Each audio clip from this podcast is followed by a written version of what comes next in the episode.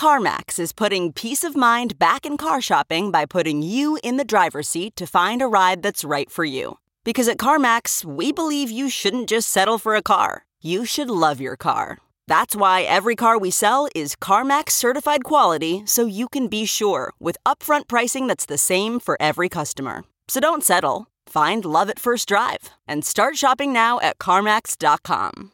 CarMax, the way car buying should be. Okay, picture this. It's Friday afternoon when a thought hits you. I can spend another weekend doing the same old whatever, or I can hop into my all new Hyundai Santa Fe and hit the road. With available HTRAC, all wheel drive, and three row seating, my whole family can head deep into the wild. Conquer the weekend in the all new Hyundai Santa Fe. Visit HyundaiUSA.com or call 562 for more details. Hyundai, there's joy in every journey. This episode of Gen C is sponsored by Chainalysis. Welcome to Gen C. Gen C is Generation Crypto. These are the people who were raised on a different philosophy on how they look at money, how they look at identity, how they look at privacy, and how they reimagine their relationships with the communities and companies they interact with. We focus on how Web2 and Web3 brands are building for these audiences. I'm Sam Ewen from Coindesk, and our co host is Avery Akkineni from Vayner3. Welcome to this special episode of Gen C. In this special episode, we are going to be talking to Christoffer Poulsen, who is the Senior Vice President, Business Development, Brand Partnering for Bang & Olufsen. Bang & Olufsen is a historic audio company that makes amazing products really creates these beautifully designed objects that not only are artistic, but perform and function at an extremely high level and have recently jumped into the NFT space that we will go over. And in addition, we have Ian Andrews. Ian is the Chief Marketing Officer at Chainalysis. Chainalysis is a pretty fascinating company. They're also a partner of ours, and they focus on sort of potential risk and security within the crypto space, something that I don't think brands think about enough as they're releasing projects. Chainalysis works with banks, governments, and brands to assess potential risk, make sure you're not interacting with compromised wallets as you're doing your drops, and sort of is an advisor to think through security to the entire tech stack of your NFT drop, amongst other things in the crypto space. Chainalysis and Bang & Olufsen partnered together on Bang & Olufsen's drop to ensure that the drop was being done with security in mind, and we'll talk about how they worked together. So with that, we really hope you enjoy this special episode of Generation Crypto with Bang & Olufsen and Chainalysis. Let's get into it. Web3 offers budding opportunities for brands to create more value for their customers, engage fans, and build immersive community. But that doesn't come without its risks. Chainalysis helps Fortune 500 brands better understand and manage the risks in Web3 through proactive assessments, on chain monitoring, investigations, training, and more, so that they can focus on building a roadmap for long term growth. Learn more about how Chainalysis can help your company grow in Web3 at chainalysis.com slash Gen C. Hello, everyone. Welcome to this special episode of Gen C. We are here right now with Ian Andrews, the Chief Marketing Officer at Chainalysis, and Christoffer Poulsen, Senior Vice President, Business Development and Brand Partnering at Bang & Olufsen. We're going to talk about Bang & Olufsen's NFT project, which is really exciting. We're going to talk about what Chainalysis does and especially security around the NFT space. I'm super excited to get inside this conversation and learn from both these guys what they're building. And specifically, I think there's a really interesting lane that we can talk about, which I think a lot of brands don't think through, which is how you set up enough kind of security and understanding of who your audience is in the NFT space. Because as we know, crypto can have some challenging folks, and we want to kind of let people know there are tools out there that are usable in order to kind of protect your audience and your brand reputation when you jump into the NFT space. So, with that, Christoffer, I want to start with you. I would love to just touch on kind of a little bit of your history. How long have you been at Bang & Olufsen? What you do there? I know B&O has a really storied history. You guys were started in 1925, so you're coming up on your 100th birthday, and it would be great just to like tell the audience a little bit more about the company, and then we will get on to you, Ian. Thanks, Sam. Thanks for the invitation. So, yeah, Bang & Olufsen been around soon for 100 years, and I've been lucky enough to now been here for 12 of uh, those. And yeah, really an exciting brand and one of the few brands that are sort of standing out in the uh, audio video category. We've always been about only doing the best and continuously seeking to improve. We've done things quite different compared to um, our peers in the uh, consumer electronic world, and that's because we're approaching this from a luxury category perspective. I've been doing a lot of different roles in Bang & Olufsen during my time here, and uh, my current role is business development, including looking at new models, revenue models, and the business model for Bang & Olufsen. And I'm looking after brand collaborations as well. And I think this is also where our DNA collection, which is our NFT project, became super interesting because it was actually a crossing of something we do already combined with the create economy and what blockchain and Web3 have brought to the table. And um, it is an exciting journey for us and also a steep learning curve for us as a brand. I want to say I'm old enough where I remember kind of these iconic design objects I used to DJ back in my day and I collected a lot of music equipment. And I just remember Bang & Olufsen and Nakamichi were the two brands that everyone wanted to have, you know, in their hi fi shelf, if you will. I feel like you guys still are sort of front and center. I haven't heard much about Nakamichi in a while, but it feels like when I was, you know, in high school and in college that everyone like wanted the Bang & Olufsen turntable. It was the object that was so important. Give us like a couple of sentences just on kind of the idea of design thinking in audio, because I think that not unlike what we deal with in the NFT space, but the idea of kind of status, but also value and for objects that are just in themselves intrinsically beautiful is such like a lovely part of our lives and makes us feel good, right? Having these special objects in their house right behind you. You were telling us earlier about this re-release of these 1970s turntables in the artwork that's behind you. Yeah, maybe you could just like talk a few minutes on design with Bang & Olufsen. Absolutely. And we are in that intersection between design and music. That's what we're all about. And we've actually for many decades worked with external designers to get the outside in perspective and also challenge the status quo. And combining the creative thinking with outsiders, with our internal engineer expertise, is, is where you get friction, but it's also where you make the impossible possible. And really, what I think being super proud of working in the company is if, if you take our strategy, which is named Luxury Timeless Technology, the timelessness is not only the design being relevant year after year. It's also the fact that we are able to create icons that become collectibles. And in particular, the last years and the last decade, we worked a lot with modularity. So being very conscious about circularity and how our products can be relevant for more than one generation. The turntable behind me is actually from 1972. And right now, we cannot find enough of those to refurbish compared to demand. So I think that's really what we're trying to do with a broader range of our portfolio to make them modular and make them upgradable, repairability, of course, being higher on the agenda. We are not perfect in that sense, but we are very conscious about improving and conscious about that the investment you make into Bang & Olufsen is something that then gives you something to enjoy for years. And it almost becomes a ritual with some of our products and remote controls and how you start your day with not using your smartphone, but pressing one button and then you have your favorite radio channel while you enjoy your coffee and really looking at the experiences around the products is something we pay a lot of attention to. Yeah, so it's a privilege to work with this brand and uh, also the many both internal and external designers. And actually, small anecdote that I've I sort of enjoy is really that when we started the NFT project, you know, our design studio was really outside their comfort zone because what they do is that they curate to perfection. And the collection we created was a combination of sort of the best from the PFP world, where you have a combination of traits. And then we looked at the art collectibles. And the task for the design studios was to design 10 traits that would work no matter how they were combined. And um, it turned out to being a challenge really appreciated because it was different and new and a learning. And you could do all kind of materials, right? You could do amber, you could do water, you could do snow and you know a playful exercise. But it was also it struck me that we've always been curating down to the detail right? And in this case it was actually letting go you know a bit of that desire to control every detail but allowing for the combinations and the playfulness. And i think that you know they did a fantastic job. So it was a true pleasure to work with our design studio together with the artists we had as well. You know christoffer i think one of the things you highlighted again, especially thinking about the turntable behind you, we're going to get into the DNA collection in a second, but just the fact that even younger generations, I have a daughter who's, you know, just came into her early 20s. Her and her friends all collect vinyl and they play them on record players. And I think there's something very similar in the idea of collectible culture, both in the device in which they're playing on and albums themselves, which is an appreciation, frankly, of art and craft and artistry that I think is very relevant to the sort of NFT world of today. But first, I want to get into a little conversation here with Ian Andrews. So, Ian, you're the CMO of Chainalysis.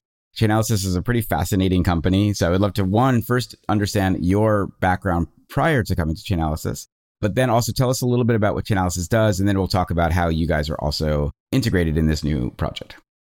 Yeah, for anyone that doesn't know, Chainalysis is a software company in the cryptocurrency space. We build tools used by large financial institutions, almost all of the crypto native businesses out there, as well as government agencies all around the world. So, financial regulators, central banks, law enforcement, who are all attempting to make the crypto ecosystem operate safely, securely for all of us that participate in the ecosystem. We're about 900 employees today. We have well over a thousand customers globally in about 75 countries around the world. So truly anyone that you think about working in the crypto space is probably working with Chainalysis in some capacity, which is pretty exciting. Tell us just a little bit about what you're doing before you came to Chainalysis. Yeah, you know, I was not in the crypto space. I joined the company in January of 21. So it's been an amazingly fun ride. Uh, kind of year one was up only, as they like to say in the industry. Year two, last year was a little bumpier in terms of the experience. But before this, I've always been in emerging tech. So the previous nine years, I helped spin a company called Pivotal out of EMC and VMware. We took that public back in 2018 and eventually actually sold it back to VMware at the end of 2019. So I was in the middle of the pandemic, sitting at home as we all were, and got a call from a recruiter who said, Hey, you should really look at this company, Chainalysis. They're small, but they're on an exciting growth trajectory. And initially, my reaction was, Ooh, crypto. I don't know a lot about this space. I don't have deep technical expertise here. I don't really know the ecosystem. I was intimidated. You know, I, I described my knowledge at the time as, you know, I read headlines when the price goes way up, the price goes way down, or somebody goes to jail. And that's my level of depth. But very quickly found, you know, incredible team of people our CEO, Michael Gronager, and Jonathan Levin, his co founder, you know, they got into this space very early on. Michael actually helped launch one of the earliest exchanges, Kraken, and ran operations there for a number of years before deciding to spin out and start Chainalysis. And during that time, he was also a contributor to the core Bitcoin code base. So we draw our roots from you know the very early days of crypto and Michael's desire to see this be adopted on a massive scale globally, realized we had this gap of trust in blockchains. And yeah, this really came to a head, I think, for the first time around the Mt. Gox hack. If you remember back to 2014, so many people in crypto had funds held at, at this Japanese exchange. And then, kind of overnight, it became clear that most of those funds actually weren't there. That was really one of the first projects that Chainalysis worked on was helping figure out what had happened with Mt. Gox, and then later got involved with Silk Road, you know, that darknet marketplace and some of the aftermath of the takedown of Silk Road and the investigations. That was sort of the starting point of the company kind of launching into being the experts at understanding what's actually happening on the blockchain. Well, I know we're going to talk a little bit about some more dark web stuff later because you and I were doing some fun conversation on our prep. But I want to go back to Christoffer and Bang & Olufsen. There is a tremendous amount of luxury brands that have come into the space. We just saw recently the LVMH trunk drop that's going on as we speak. Gucci has been involved, Tiffany, you guys. So I'm just interested, Christoffer, in your thoughts on audiences that are coming into kind of the luxury NFT space. You guys dropped, I think it was 1925 different objects. They were kind of based on some of like the most sort of crushworthy products that you guys sell, things that people really want in their homes. And then, as you mentioned before, you kind of allowed yourselves to be free of the physical constraints of what you could do with these. You also partnered with some amazing artists I know on this drop. So I would love for you to tell us a little bit about the kind of couple of objects that you guys selected, why you selected those, and then who were the artists that you partnered with, and what was your thinking in working with those artists?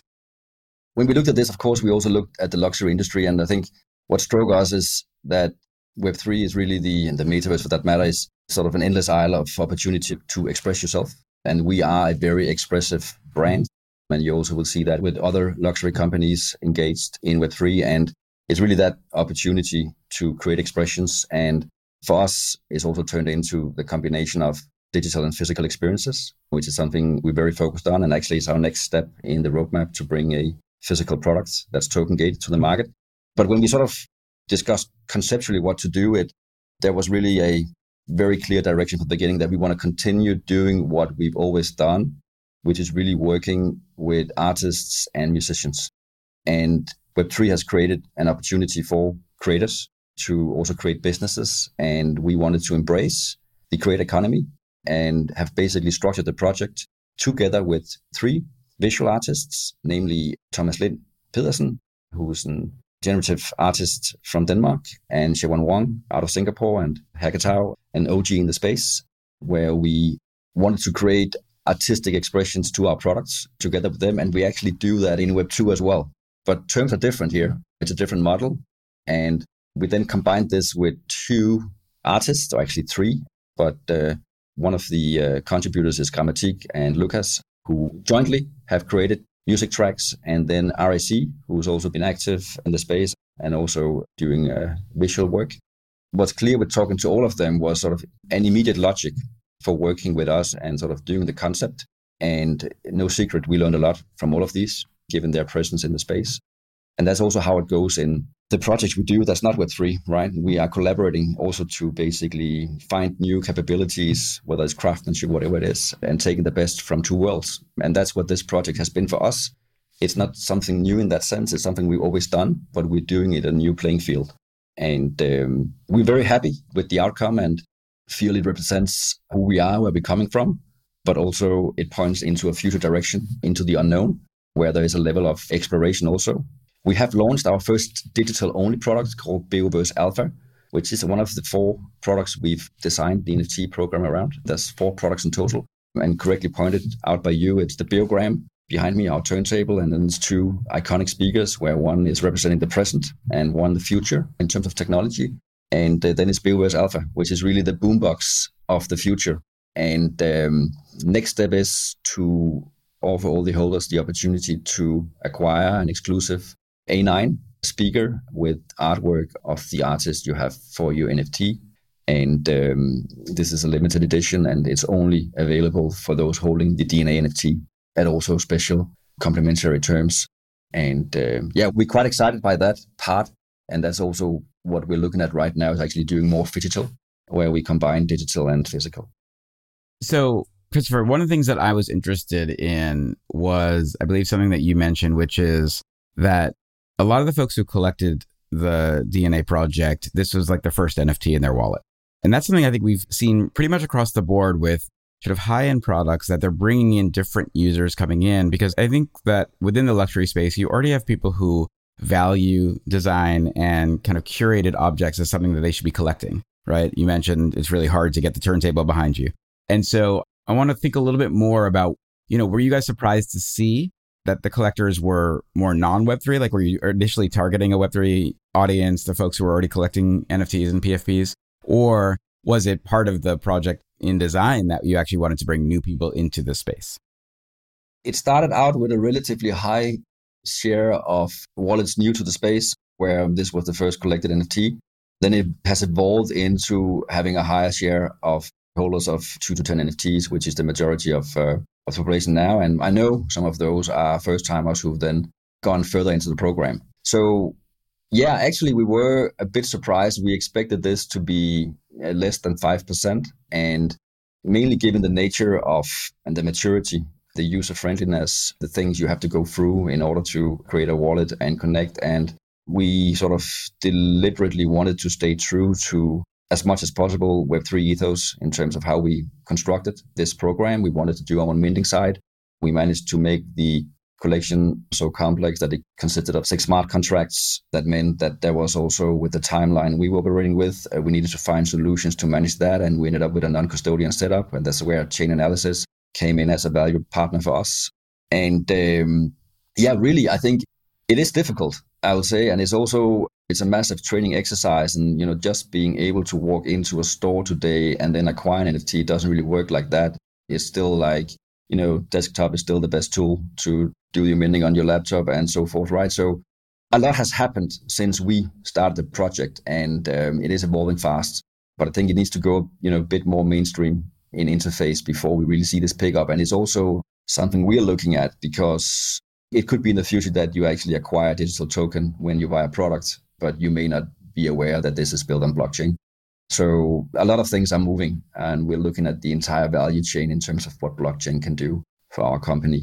But we were surprised by the share positively, but also, you know, had hope for more existing customers would sort of join train and we've had events to basically invite more people in and hold by the hand but it takes a lot of hand holding if you're not already in the space so that's a learning yeah the ux layer is still being developed within web3 i think as we all know we talk about that a lot ian i want to turn to you for a little bit here because i think within the nft space the web3 space we spend a lot of time i think trying to educate the consumer that they need to protect their digital assets right They've spent, you know, a good amount of money on a Bang & Olufsen NFT. We want to make sure it stays in their wallet, it doesn't get hacked, all of that. But I think what a lot of brands don't recognize is that there's a security layer that should also be starting when you're conceiving of your product as a brand.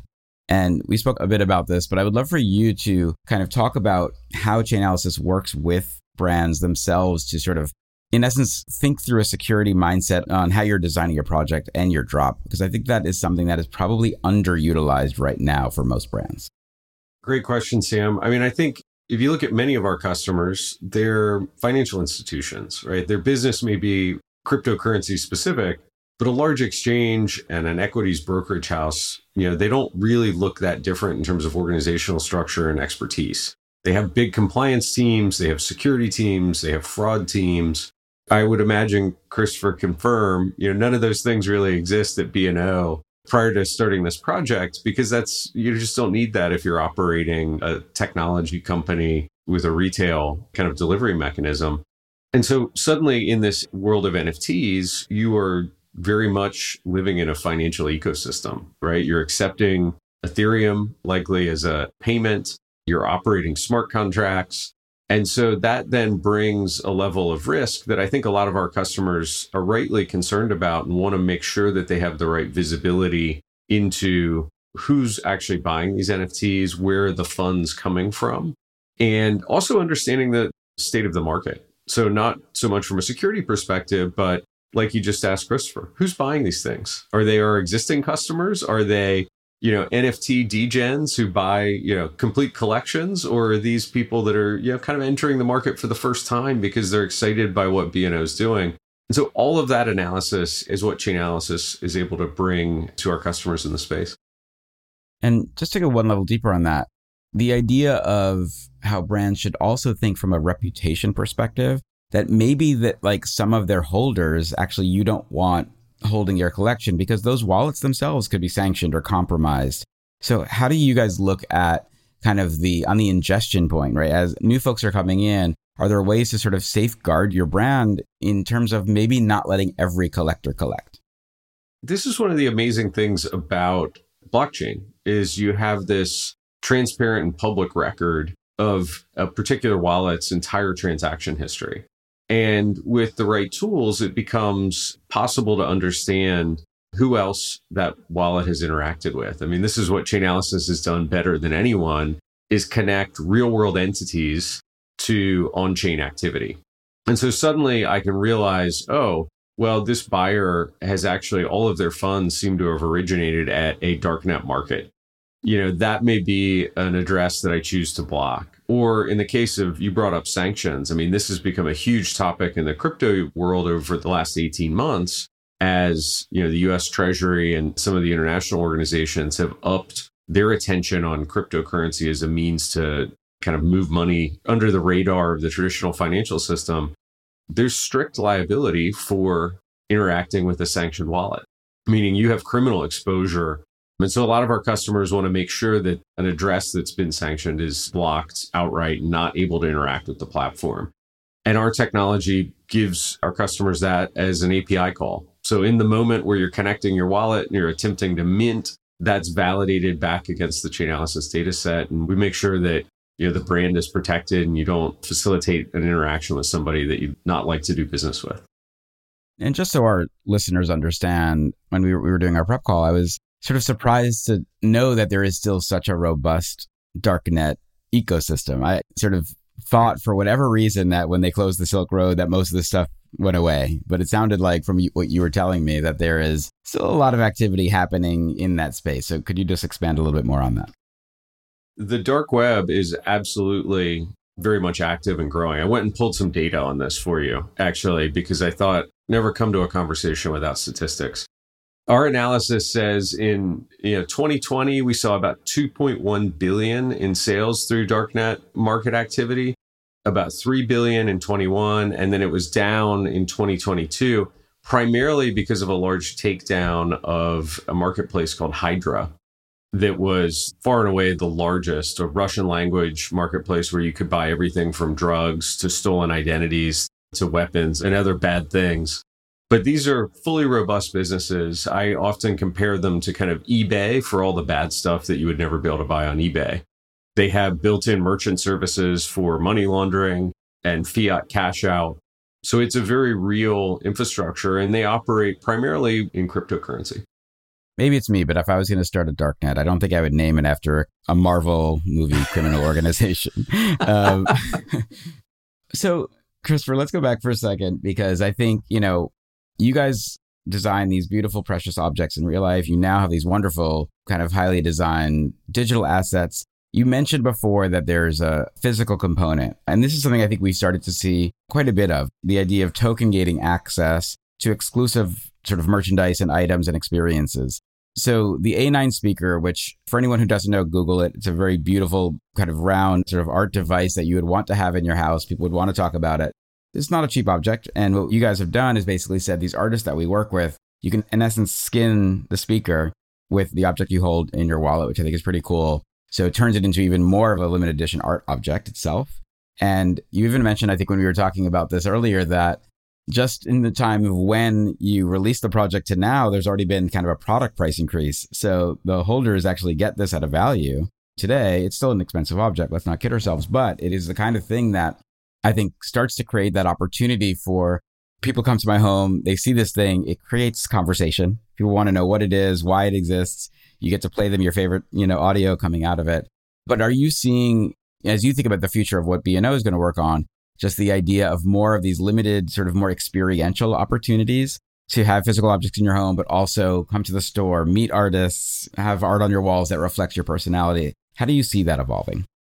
Definitely. And um, we have a lot of good discussions on how to take this further and sort of the ability to also airdrop specific items or music experiences to our holders beyond the physical product that's coming now. Um, small detail, you can have your wallet address or domain engraved also, sort of to give it that complete personal belonging.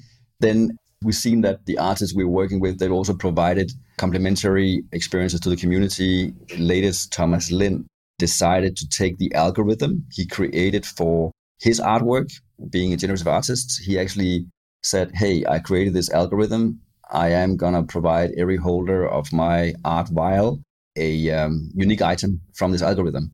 And that happened last week, which is amazing. And it's on Thomas's own initiative and, um, of course, endorsed by us. I expect, you know, more to happen here. And of course, we will have our first group of holders. We will ensure there's uh, special experiences for them and also complementary offerings that are unique for them. And I think it's really only the, imagination that will put a limit to what that could be it's less about price for us here. It's more about creating something that's unique. And that's also what the typical Bang & Olufsen customer is looking for. So yeah, it's super exciting. And actually this product we will, you know, make available for ETH purchase, which is the first product that you can buy in crypto from Bang & Olufsen. And that's happening because we have our treasury team will use Chainalysis to basically check the wallets that will be transferring money to us here, right? So it's all coming together you know, I think there's a lot of brands that are starting to think of just accepting crypto, right? We accept crypto for people to buy tickets to Consensus, our big event. But I think the idea of, again, thinking about security at every layer, even just the idea of a brand accepting crypto, they should be thinking, it sounds like, that not all funds are the same when it comes to crypto. Is that the right read? Well, I think you want to understand the customers that you're dealing with. So, in the traditional sense, if someone's walking into the store and swiping a credit card, built into that payment processing transaction layer is analysis related to fraud, you know, detecting if the card is stolen. All of those things happen and we don't really think about it on the Visa MasterCard network with credit cards. In crypto, we're still building all of that out. So whether it's fraud or stolen funds or some other thing that would, you know, potentially prevent you from interacting with a potential customer, you know, we're kind of building that as the ecosystem grows and the adoption happens here. The good news is, I think, you know, for many people who are thinking about accepting crypto, is there's great payment services out there that you can just use off the shelf. So that's a kind of an easy button path. Coinbase Commerce, you know, MoonPay, BitPay, all of these folks have been operating for a long time. What I find fascinating is where Bang & Olufsen's made the decision to really own their entire stack here. And I think it's an interesting reflection on the DNA of the company that I think gives you more control, more opportunities for choice and really understanding the ecosystem. And when you go down that path, then having technology like Chainalysis becomes a necessary part of the tech stack in order to protect the institution and you know ward off any bad actors that might be trying to abuse the platform. I did notice when I sort of was analyzing the different collections that were released with B&O, you know, it started with one and then Christoffer, as you mentioned, there's this art vial and this music vial, like you kind of evolve the project there's very few of them listed on secondary market. People seem to want these and keep them and hold them. Uh, appreciate both the art aspect, I think, and the redemption aspect within the physical. But I do think the question of secondary market that once the first sale is done, if these are tradable on OpenSea, then are you sort of having to let the reins loose a little bit more when it comes to this? So maybe starting with you, Ian, is there a best practices to think about the secondary market for these? Or at that point, is the genie out of the bottle a little bit and you have to just trust that people are kind of being the best people they can be on the marketplace. Well, the good news that I would share here is most of the major marketplaces are very reputable businesses in and of themselves. I went and did some analysis looking basically for money laundering to the top three NFT platforms. And when we looked back at the full year of 2022, it was less than a million and a half USD in terms of value combined across the top three platforms. And these are billion dollar marketplaces, right? That's right. If we think about the total volume of trades that happened across the top three marketplaces last year, this is a fraction of a percent. And it's actually down in 2023, although some of that is influenced by the overall pullback in asset prices and trading volumes. So I think there's a bit of a misnomer. You know, when people think about high end art, it's often, you know, a running joke that that's how the rich and famous launder money. NFTs are somewhat different in that, you know, art, once I bought a painting, I can hang it on the wall in my house. I can put it in a box and ship it around the world. And it's fairly easy to do that without people noticing it. It's actually much less traceable than even traditional money. NFTs are the opposite. Every single transaction is on chain, even when moving through a marketplace. And so it's very straightforward to establish provenance and previous ownership of the artifact. And so it actually is much less good than a uh, physical art object, I think, for this purpose of money laundering. So we're not seeing that. I will say that there's quite a bit of wash trading activity. Some of the fee structures in certain marketplaces actually encourage this to a degree, I think, which is an attempt to boost transaction volume and engagement. It's a bit of a growth hacking tactic.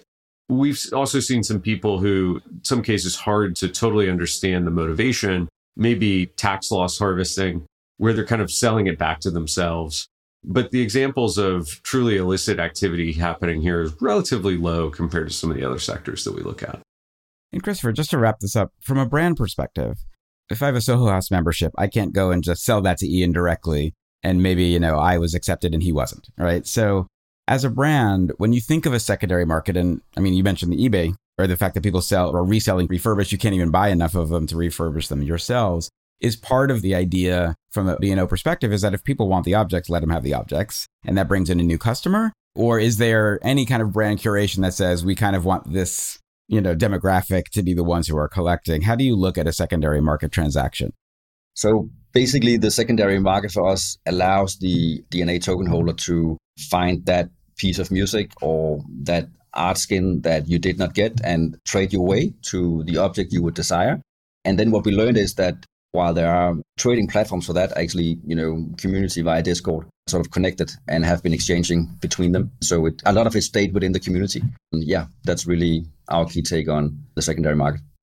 Yeah, I've spoken to everyone, you know, even from the collectible watch category to the collectible wine category that are all looking at this kind of tokenization of real world assets, but especially around resale, which I think is a really fascinating one because you can validate provenance and then it now has a certificate of authenticity that might not have been issued when you first got it, which I think is also really fascinating. Ian, we'd like to wrap up with what are the lessons people can take away? So, in our final few minutes, could you give us, you know, are there two or three points that you think of a brand entering the Web3 space should consider before they come to market from kind of the perspective of what Chainalysis does and how you can kind of best protect the brand from future harm. Absolutely. I think it's easy to get very excited about the art or the tokenization of the real world asset, right? That's the fun part of the project. But I think it's also important to remember that there needs to be a cybersecurity part of the program. There needs to be a, you know, a financial analysis and protection part of the program. And so those second two parts are just as important as the first. How are we going to accept funds? Are we actually going to own and operate the smart contracts ourselves? Like these are technically complex, easy to do poorly or wrong and lead to disastrous results. And so this is where Chainalysis can absolutely help a firm kind of walk through the learning process and the execution. I think if you invest equal time into the building of the collectible itself and the other areas, there's opportunities for huge success and terrific projects to come out of it. Amazing. All right. Ian Andrews from Chainalysis, Christoffer Poulsen from Bang & Olufsen. Thank you both for coming on Gen C. It was a fascinating conversation. I think it's an area we don't frankly spend enough time in is thinking about kind of the security layer. So you've helped, I think, educate me and hopefully our audience on that. And Christoffer, specifically, congrats on the collection. It looks beautiful. Really excited to see what you guys do with it. I think it was a really sort of wonderful and innovative approach to looking at both how you can kind of raise the profile within a new segment, as well as I love the kind of the artists. You know, Shavonne's amazing, Thomas is amazing, Hackatow, Rack. You know, all of these folks that you guys have been involved with. It's really uh, wonderful to watch. So we look forward to seeing more. Cool. Thanks, guys. Thank you.